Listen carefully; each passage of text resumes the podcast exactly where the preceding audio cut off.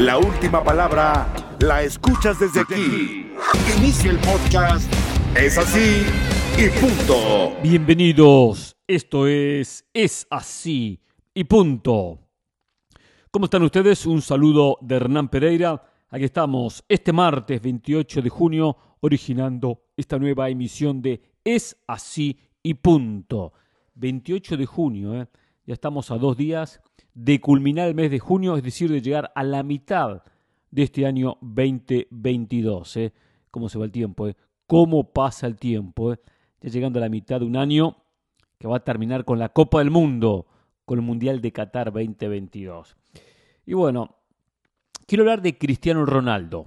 Sí, un Cristiano Ronaldo que tiene que aceptar la realidad que está viviendo, la de su edad y la de su equipo tiene que comenzar a aceptarla. Es difícil para un jugador eh, con el ego de cristiano, con las condiciones de cristiano, ganador y exitoso como cristiano, hoy ver la Champions por televisión, hoy saber que va a jugar la Europa League, hoy saber que el torneo donde lo tiene como el máximo goleador histórico de la competencia, no va a poder jugarla. Claro que es duro, claro que es difícil, pero está equivocando el camino Cristiano Ronaldo.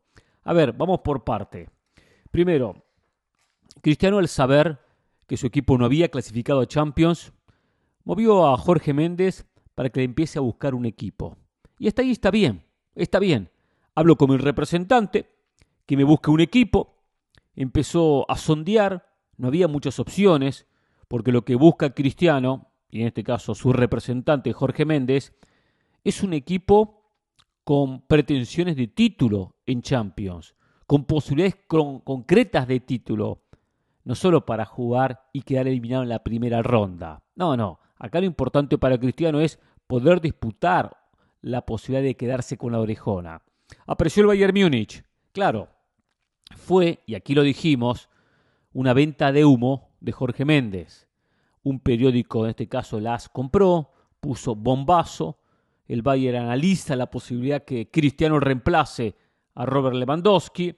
Y acá lo dijimos, negocio redondo para ambas partes. Para Cristiano, porque va un equipo con opciones de ganar Champions, un equipo competitivo, una Bundesliga que hasta hace un trámite para el Bayern, va a marcar muchos goles. Y para el Bayern hay un ruido importante, un ruido mediático, puede ser una contratación económica y encuentra el reemplazante de Robert Lewandowski, por lo menos durante una o dos temporadas. Cerraba. Pero el Bayern, que no está acostumbrado a estas incorporaciones, sino planifica, apuesta a presente y a futuro, le cerró la puerta. Que ojo con lo siguiente, ojo con lo siguiente. La puerta no está cerrada del todo. De eso no tengo ninguna duda. ¿eh? El Bayern cerró la puerta, pero todavía no le puso la llave. ¿eh? O sea, no descarto que en un futuro cercano una vez que el Bayern culmine y se decida por transferir a Robert Lewandowski, se abra un poquito la puerta o existe alguna posibilidad. De ahí está bien.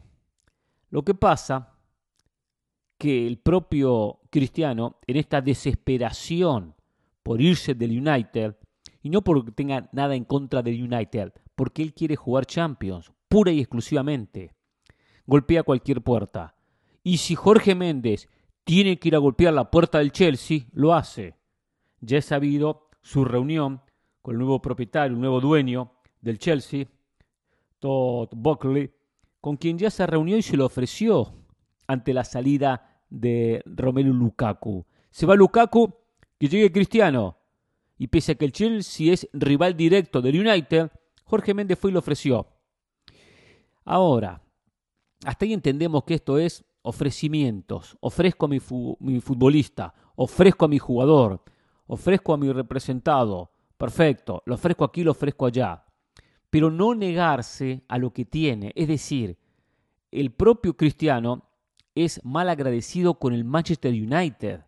Que al fin y al cabo, cuando él comenzó a patalear porque no quería seguir en la Juve, porque la Juve ya no le alcanzaba para ganar el calcio, porque Juventus no estaba para ganar la propia Champions, dijo, perfecto, me voy, me voy. Y apareció el United.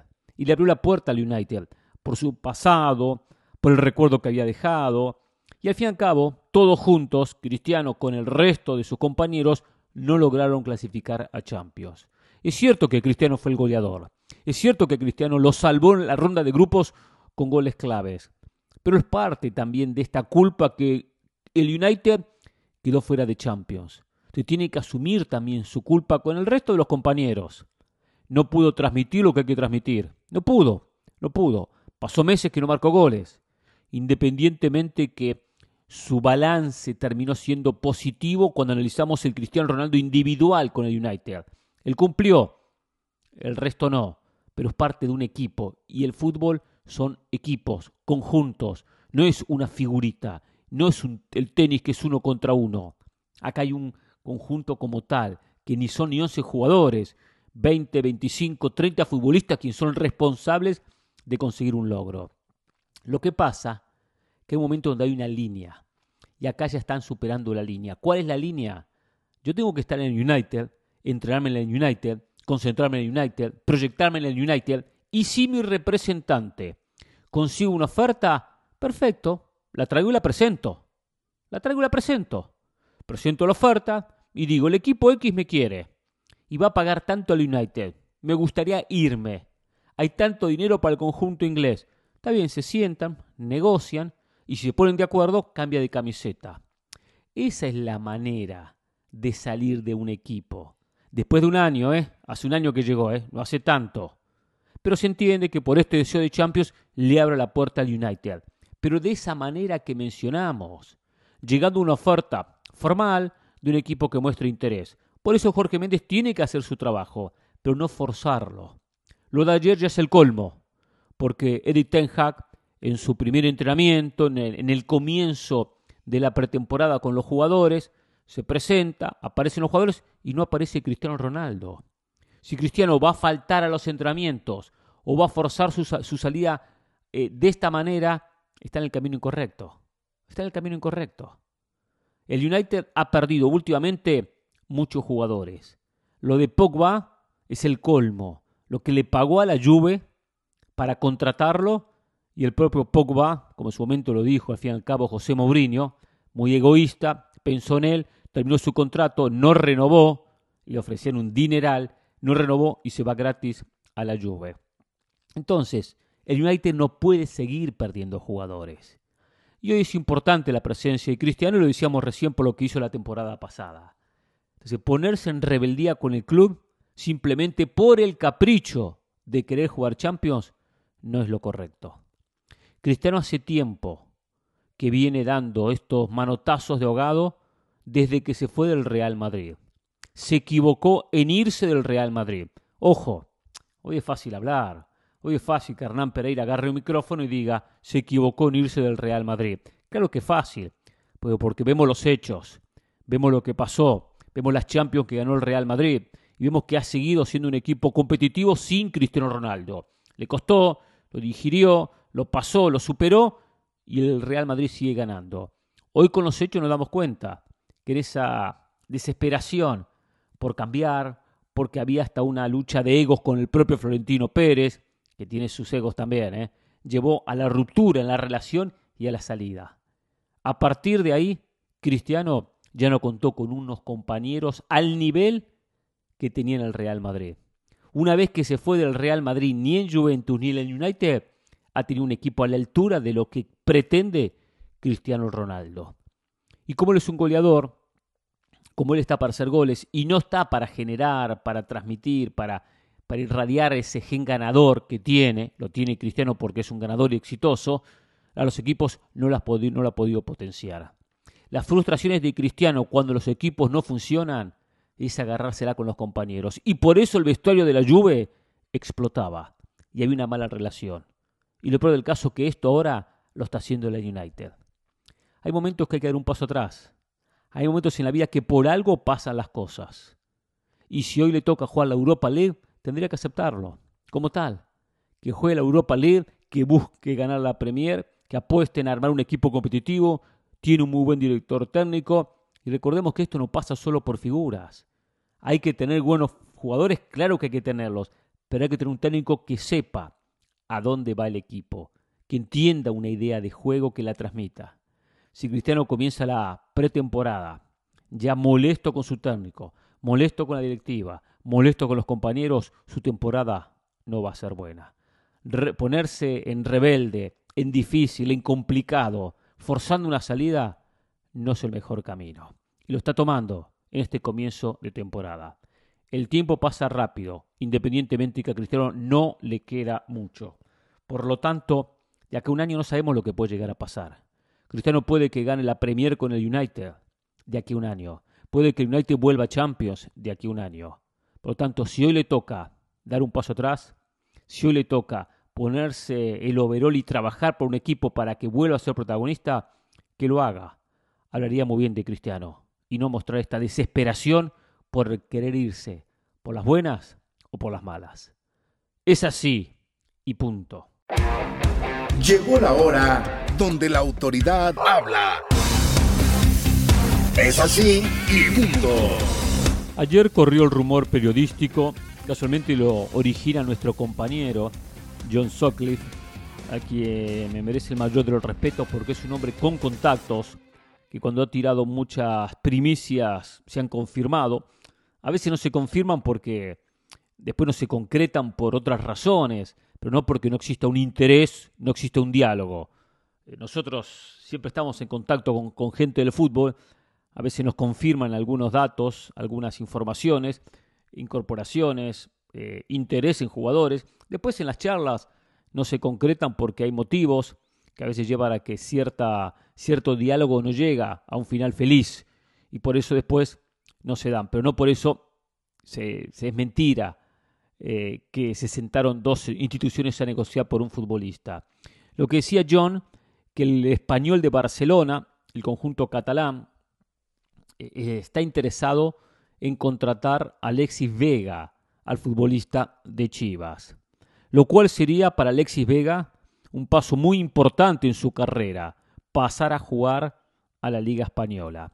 Con sus 24 años, una oportunidad que puede llegar a tener en el futuro, podría llegar a tener una nueva oportunidad, pero que hoy no puedes aprovecharla. No tiene 20 años o 21. Está en un muy buen momento, tiene mucho por crecer. Acá es importantísimo para Alexis Vega, primero y fundamental, que el equipo lo pida, que el técnico lo quiera, que haya interés. Muchas veces las contrataciones, los intereses se dan por ofrecimientos. El representante, en este caso de Alexis, va al español como otros equipos, golpea puertas, muestra videos y dice, se lo traigo gratis, cobra poco, lo arreglamos con muy poco dinero. Y el club dice, perfecto, está bien, total lo probamos, vemos qué pasa, no nos sobran los jugadores y lo terminan contratando. Pasó con Norbelín Pineda, pasó con JJ Macías. Esa es la manera incorrecta de contratar a un futbolista. Mucho más cuando tiene el cartel, el recorrido que tiene Alexis Vega, o que tiene Orbelín, o que tiene Macías. Lo hemos dicho en el pasado, jugadores de selección mexicana. Por eso, para Alexis es una buena oportunidad. Siempre y cuando el cuerpo técnico lo quiera, lo haya pedido, y esté interesado y quiera reforzar esa zona de la cancha. Si se da de esa manera, sería muy bueno.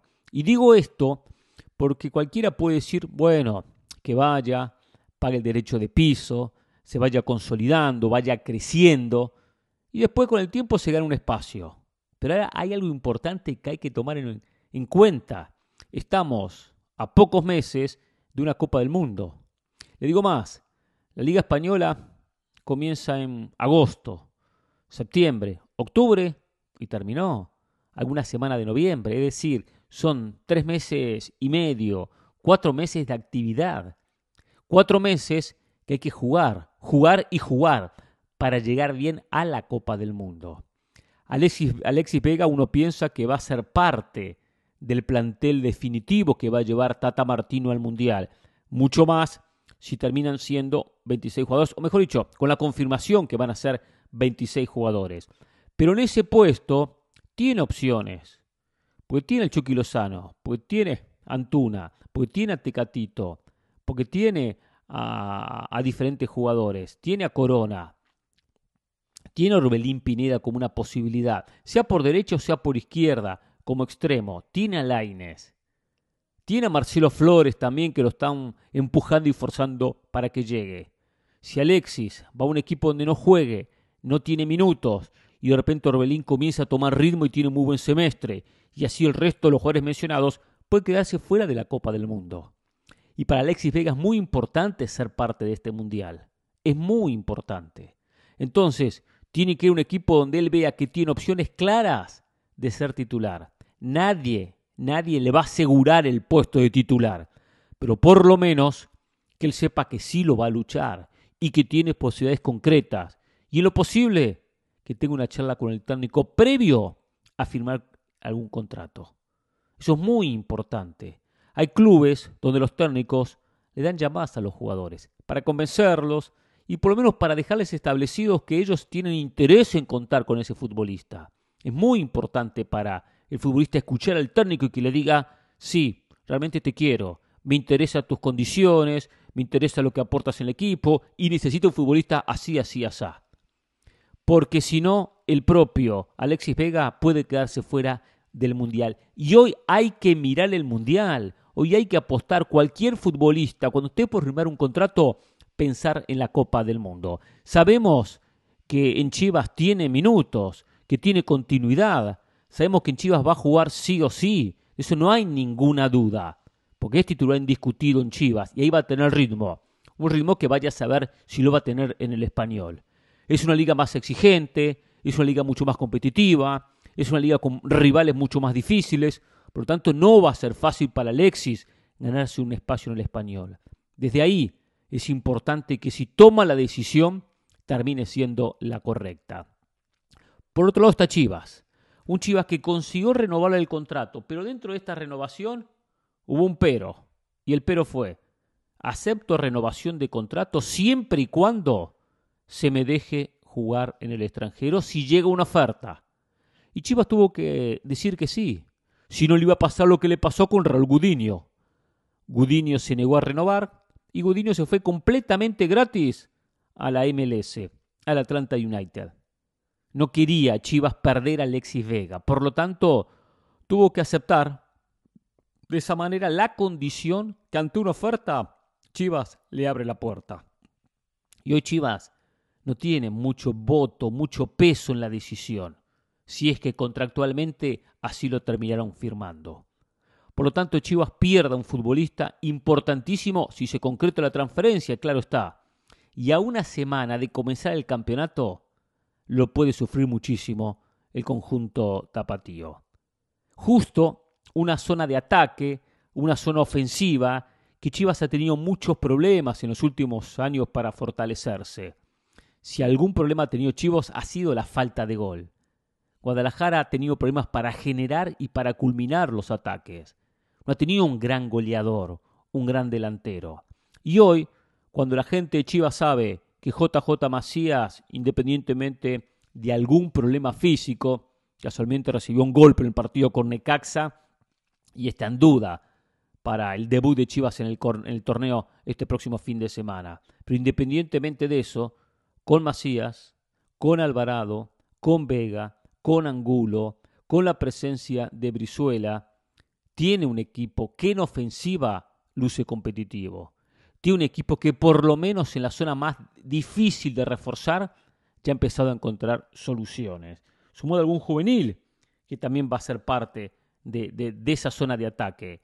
Saldívar, que puede ser buena alternativa en el banco de suplentes, nunca fui un defensor de Saldívar y los números me los han mostrado cuando Saldívar ha marcado muy pocos goles lo cual es muy bueno para Chivas contar con Alexis Vega, es fundamental en el campeonato, porque le juega de nueve, porque le juega por fuera, porque acompaña a un Macías, porque hace muy bien la diagonal de izquierda hacia el medio, le aporta gol, le aporta presencia en tiros libres, le aporta llegada por fuera, le aporta desborde, le aporta centro, le aporta pase, le, le aporta asistencia.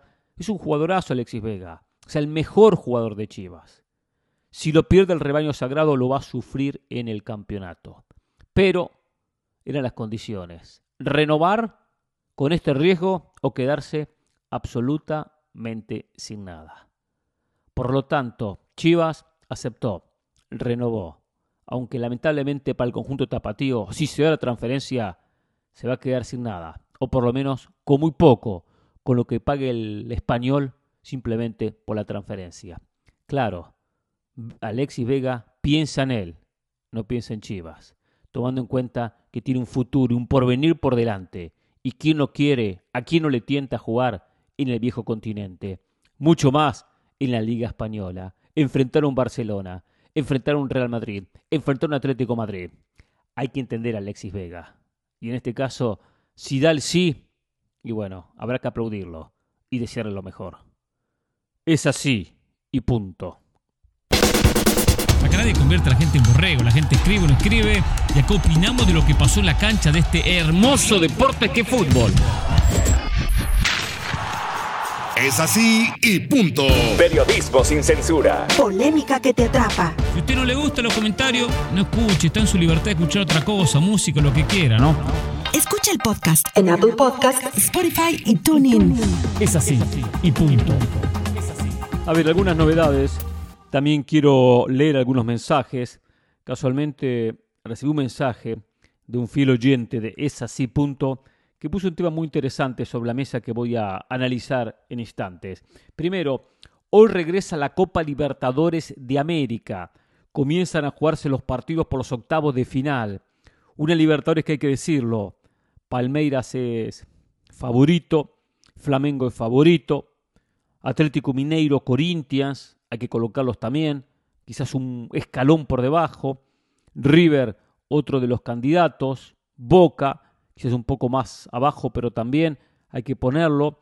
Y no piensa que de ahí tiene que salir el campeón de la Copa Libertadores de América, de ese grupo de equipos que mencionamos.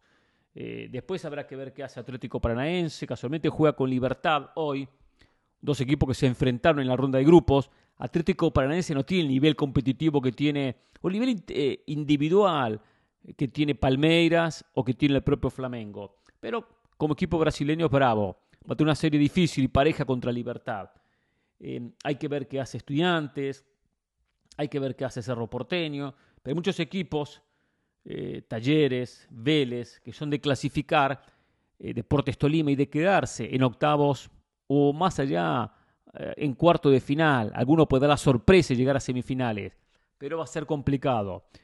brasileños o argentinos son los candidatos a ganar a Libertadores como lo han hecho en los últimos años. Hay una competencia donde es, el fútbol más fuerte de Sudamérica, el brasileño, el argentino, y encima a esto se le agrega que económicamente también tiene una diferencia, porque está la diferencia futbolística y la diferencia económica. Eh, a nivel selección no existe la diferencia económica, existe la diferencia futbolística, pero a nivel club, Flamengo tiene mucho dinero y traiga figuras. Eh, Palmeiras tiene dinero y hace lo mismo. Y así, así pasa en diferentes equipos. Lo hace River o lo hace Boca, lo hace Atlético Mineiro. Entonces, después terminan siendo los grandes favoritos. Hoy juega Emelec contra Atlético Mineiro. El equipo ecuatoriano tiene que sacar una ventaja como local para luego ir a, a Belo Horizonte, a la revancha, partido durísimo la semana entrante, por lo tanto necesita acomodar la serie, mínimo ganar, tratar de sacar dos goles ante un equipo del turco Mohamed que no han dado tan bien, ¿eh? que ha tenido algunas irregularidades. Lo que decíamos, Atlético Paranaense Libertad, es una serie pareja esta, ¿eh? Eh, donde Libertad le va a complicar mucho al conjunto brasileño. Dio complicar desde el punto de vista que no es el gran favorito Atlético Paranaense. Tiene cierto favoritismo, pero la serie la veo con cierta igualdad. Y Corinthians Boca, un partido muy bueno, el de Corinthians Boca también. Hoy cierra la jornada, triple fecha, triple jornada, donde Boca tiene que ir a Brasil a sacar un mejor resultado que la ronda de grupos, donde ya fue y perdió 2 a 0. Eh, Boca con un equipo ofensivo, un equipo con mucha gente para atacar, puede ser un muy buen partido, interesante, ida y vuelta. Eh, los equipos brasileños son fuertes, son muy duros, mucho más eh, como local en su casa. Boca viene por momentos bien y por momentos mal, no termina de ser lo regular que tiene que ser. Así que va a ser una serie interesante esta de Boca y el conjunto brasileño.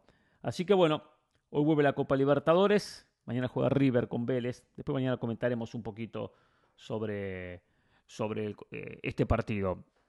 Corinthians viene segundo en el Brasilerao, está teniendo buena campaña, Palmeiras viene primero, digo como una, una referencia un poco de lo que es el equipo de Víctor Pereira, el equipo de Corinthians, el Timao, y por supuesto esta, esta posibilidad de que trascienda en Copa Libertadores. Así que bueno, octavo de final comienzan hoy, entre mañana, miércoles y jueves, entre hoy, perdón, miércoles y jueves, se juegan todos los partidos de ida de estos octavos de final. La semana entrante, las revanchas.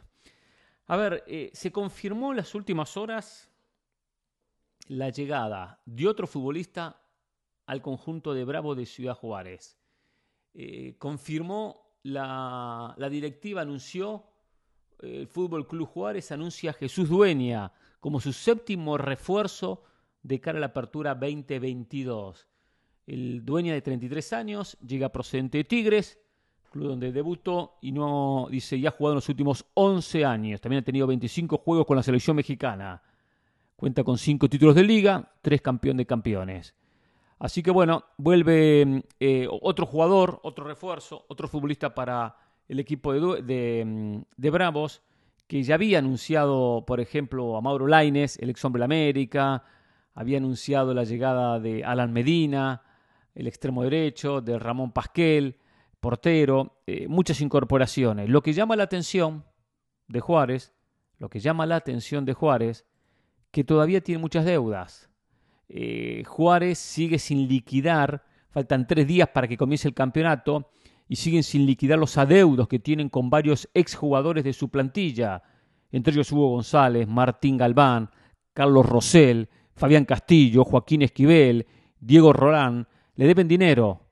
Ojo que según el reglamento de la competencia en el artículo 96, ningún equipo puede iniciar el campeonato si presenta este tipo de adeudos, por lo que los fronterizos van a tener que eh, pagar, si no, no van a poder disputar su partido ante Chivas. Es increíble esto, ¿no? Eh, este equipo presidido por Alejandra de la Vega. Eh, contratan jugadores y le deben dinero a los jugadores que estaban previamente en la institución, o, algunos que son parte de la institución. acá tiene que ser muy exigente la liga este, en ese sentido. La liga no puede dejar que un equipo, porque a veces la liga lo hace, mira hacia el costado, eh, arregla igual, eh, se le pagan cómodas cuotas a los futbolistas que se le debe dinero y con eso se arregla. No, no, no, acá hay que liquidar a los futbolistas. Viven de un sueldo.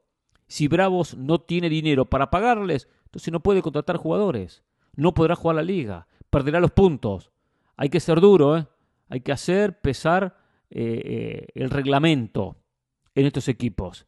Si no, esto es una joda, ¿eh? Si no, esto es cualquier cosa, ¿eh? Contrato, contrato y después no pago. Me hace recordar el caso de Veracruz, que tenía problemas constantes con los jugadores y las deudas. Ojo con esto. ¿eh? Hoy se definen los primeros clasificados del, de CONCACAF al Mundial de Indonesia 2023 categoría sub-20. Hoy juega Estados Unidos contra Costa Rica. Estados Unidos es favorito en este partido. La generación de Estados Unidos es una buena generación donde Estados Unidos aparte eh, saca una diferencia en la sub-20 en el aspecto físico, que es muy importante. Pero, ojo que no va a ser un trámite. Costa Rica tiene algunos jugadores interesantes y va a ser un partido donde le va a dar batalla la selección centroamericana. Juega local Honduras contra Panamá. Honduras también es favorito frente a, a Panamá. Acá habrá un representante centroamericano seguro en lo que va a ser el próximo mundial porque son cuatro los que terminan clasificando. Mañana juega Jamaica, República Dominicana y juega México ante Guatemala. Así que habrá que ver cómo le va a Estados Unidos, cómo le va a Honduras, a ver si consiguen aprovechar su pasaporte al Mundial Sub-20, que tuvo una pausa Mundial Sub-20, producto de la, del COVID, pero ahora regresa a la actividad a partir del año entrante.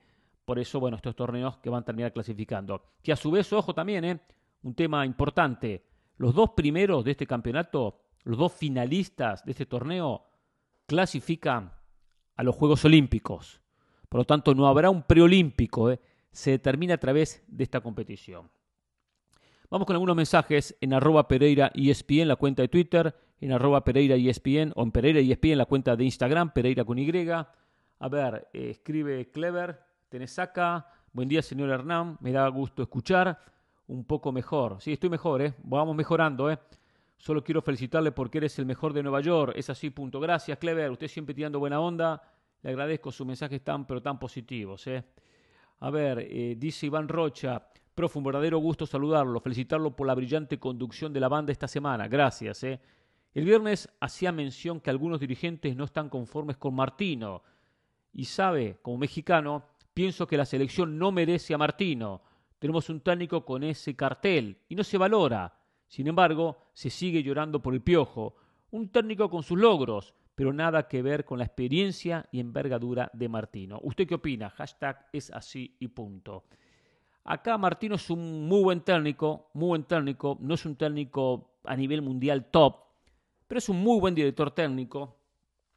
Eh, acá si es que existe, como me contaron, este, este desgaste en la relación, acá hay una cuestión que México tiene que empezar a cambiar algunos aspectos. Martino no lo defiendo 100%, porque Martino eh, es un técnico inteligente, trabajador, muy serio, muy serio, pero le ha costado le ha costado siempre eh, completar el círculo. A veces le ha faltado cinco para el peso. Eh, ha estado cerca, fíjense con Barcelona no consiguió, no consiguió ganar aquella liga, mm, no trascendió con Barcelona como se esperaba. En Argentina jugó aquellas dos finales de Copa América y perdió las dos ante Chile, en Chile y en, Estados Unidos. Es decir, a la hora de analizar un Martino, a veces le ha costado y ha fallado momentos importantes, momentos claves. Y esta selección no dio el salto de calidad que se esperaba. No lo dio, no lo dio. Ahora, sí considero que es un técnico serio, que no va a venir a, llevarse el dinero, a robar o, o, a trabajar poco. No, técnico que se esfuerza. En México, independientemente de este análisis de Martino, tienen que aprender a respetar más a los técnicos, a escucharlos, a, escuchar qué es lo que dicen. Ellos vienen con otra experiencia. Martino tiene experiencia en Argentina, en España, en, la MLS, en, Paraguay. Puede aportar mucho, no solo desde el punto de vista selección, desde el punto de vista juveniles, trabajos con fuerzas básicas, trabajos con, con la sub-20, con la sub-17. Eso también hay que aprender eh, y dejar esa enseñanza cuando se, dirige una selección y cuando se tiene un técnico con tanta, tanto recorrido, con tanta experiencia, eh, que aporte. Pero en México los dueños se consideran dueños de la selección y son dueños de la selección.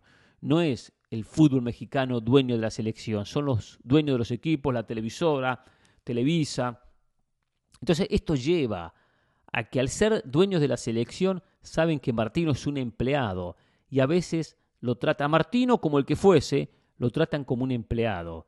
Y al tratarlo como un empleado, eh, dice, esto lo hago como yo quiero, porque soy el dueño del fútbol mexicano, porque soy el dueño de la selección. Eso choca, eso molesta.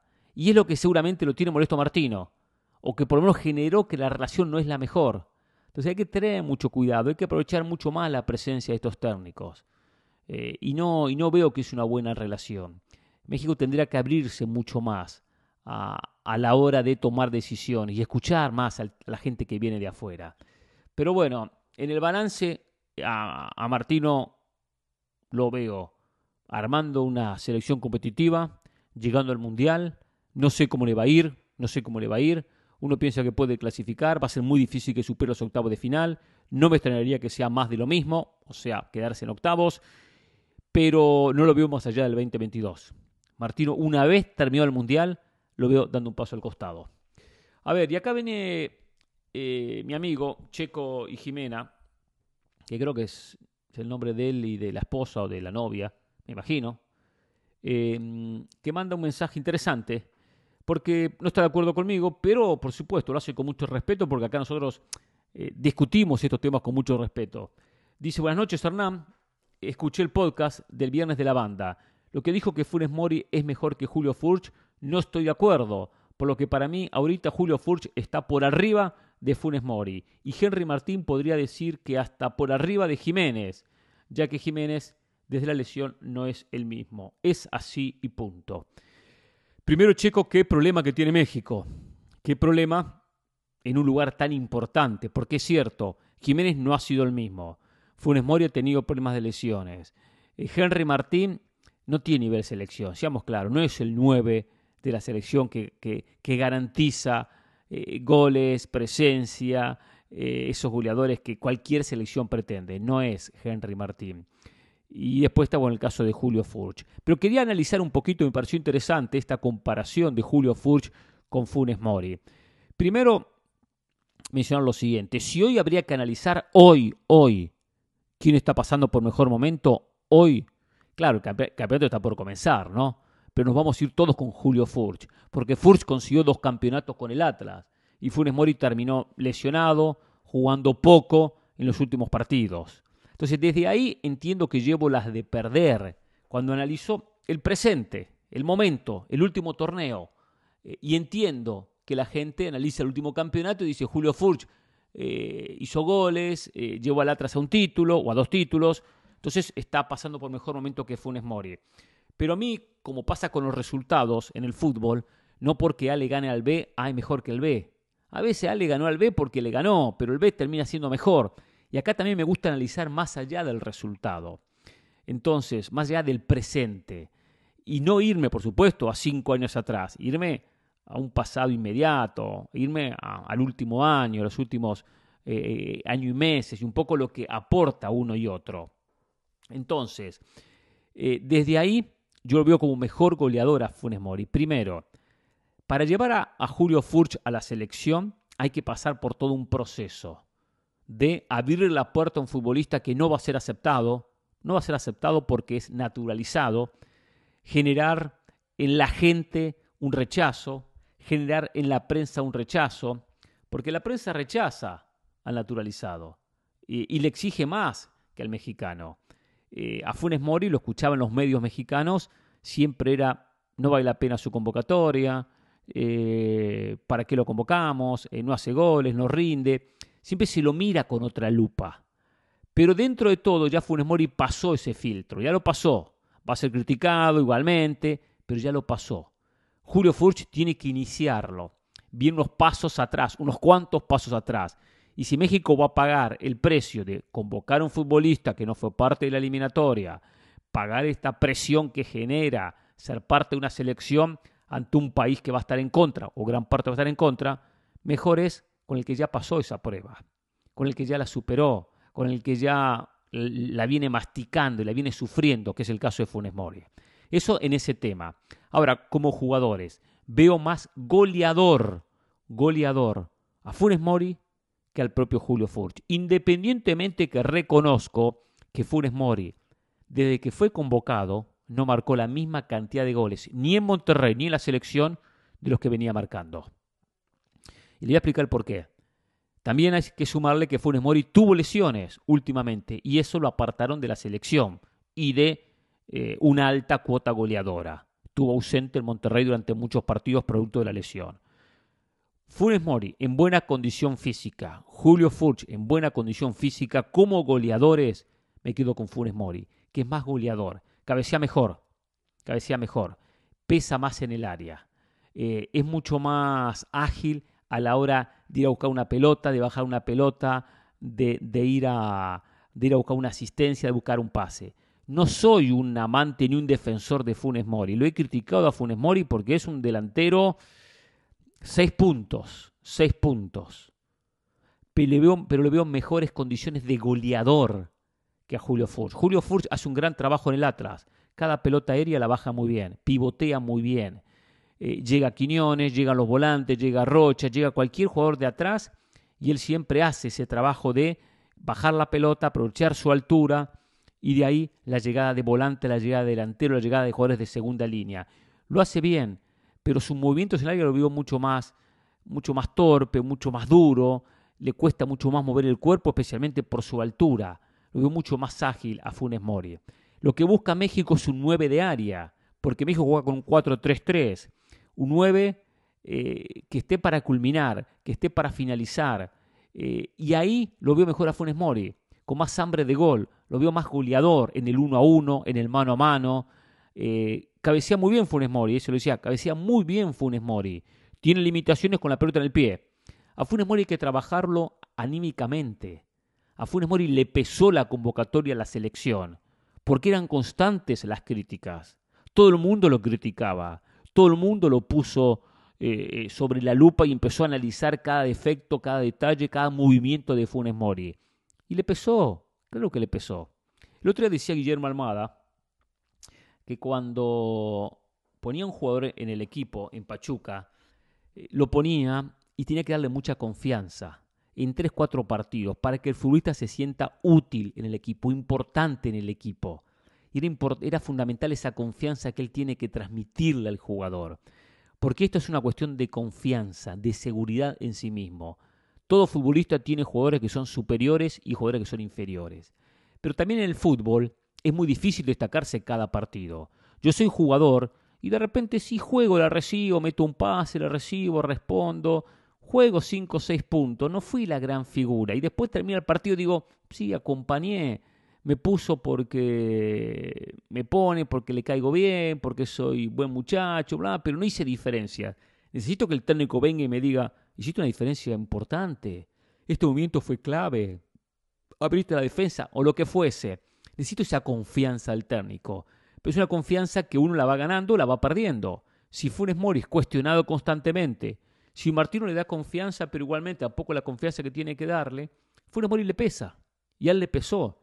Siempre lo dije y lo comenté aquí. El problema de Funes Mori no va a ser sus condiciones térmicas, va a ser su confianza, su cuestión anímica, que también lo va a sufrir Julio Furche. ¿eh? Cualquier naturalizado lo sufre. Lo sufrió Bozo, lo sufrió, Guillermo eh, Franco, lo sufrió Cinia, cualquiera lo sufre. Lo sufrió Caballero, Gabriel Caballero. Cualquiera que llegue a la selección, el país lo va a mirar con otros ojos.